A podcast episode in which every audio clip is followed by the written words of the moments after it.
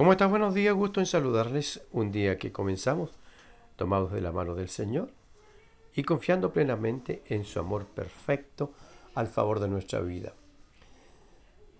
Nuestro desayuno para hoy, ¿cómo estará? Eh, yo creo que bien, siempre agradable, siempre perfecto. Qué rico ya. Se siente por ahí el, el olorcito al pan de Navidad que se hace para esta fecha, ¿verdad?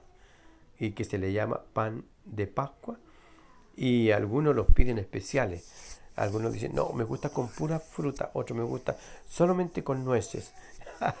Somos también exigentes a eso a veces, ¿no? Pero bien, el desayuno de hoy sea en el amor del Señor, dispuesto para usted y que su mesa sea bendecida. Ya un rico té, un cafecito, una lechecita con café no está mal o un ulpito. Ay, Dios mío, Señor, qué cosas más ricas tenemos para los desayunos a veces. Pero lo que Dios nos provea, gracias, Señor, por ello. Bueno, ¿y cómo ha entendido usted el amor de Dios para su vida? Fíjese que estamos compartiendo acerca de la misericordia de Dios para nuestras vidas, pero también hay algo que nosotros debemos hacer, que es que este amor perfecto, que es la misericordia mostrada a nuestra vida, nosotros también debemos mostrarla a los demás. Entender la palabra misericordia es cómo Dios nos mira, aunque nuestra vida, no teniendo quizás las virtudes para ser alcanzado, Dios aún, perdón, Dios aún nos toma y nos considera. Y dentro de las enseñanzas que Jesús establece como norma de vida, ¿Es posible alcanzar misericordia? Sí, pero ¿de qué manera? Jesús lo enseña y Jesús lo dice. Y está dentro de las bienaventuranzas. ¿Sabía usted que está ahí? Sí, pues. Y lo leemos en Mateo capítulo 5, ahí están las bienaventuranzas. Y el versículo 7 dice esto, mire qué responsabilidad más grande aprender esto. Lo que Dios ha hecho con nosotros, hacerlo con los demás. Dice, bienaventurados los misericordiosos.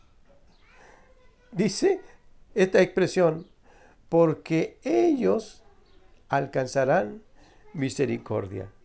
Entonces, es una tremenda responsabilidad no solamente haber recibido de Dios esto, sino que nosotros también llevar esta misma eh, amor, bendición de Dios, dolerse por aquel que está en dificultades, sentir el dolor de aquel que está enfermo, apreciar de pronto la situación que vive alguien para poder ponerse también en la condición de su favor. Por eso que dice, bienaventurados los misericordiosos, el que hace esto, el que participa de esto y que entiende que Dios ha sido misericordioso ya con nuestra vida, entonces dice también, ya, porque ellos alcanzarán misericordia. O sea, en la medida que nosotros hacemos lo que Dios hace, Dios también nos alcanzará en bendición. Así que la misericordia de Dios que es todos los días al favor nuestro, también nosotros debemos tener todos los días para los que están al lado nuestro, para los que vemos que tienen una necesidad y que podemos participar con ellos también de alguna situación que puedan vivir, orar por los que están en debilidad. Y a veces también nuestro bolsillito, debemos movernos a misericordia. Si vemos que alguien tiene una necesidad y que es imposible que la pueda lograr, ¿por qué no compartirle también de lo que Dios nos ha dado.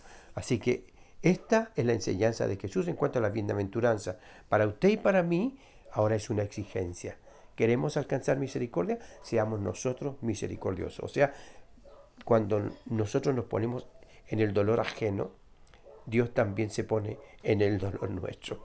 Que Dios nos bendiga, Dios nos guarde. Tenga un hermoso día, su hermano Iván. Hoy nos hace pensar en esta palabra de responsabilidad que es para cada uno de nosotros. Un abrazo grande y tenga un hermoso día en el Señor.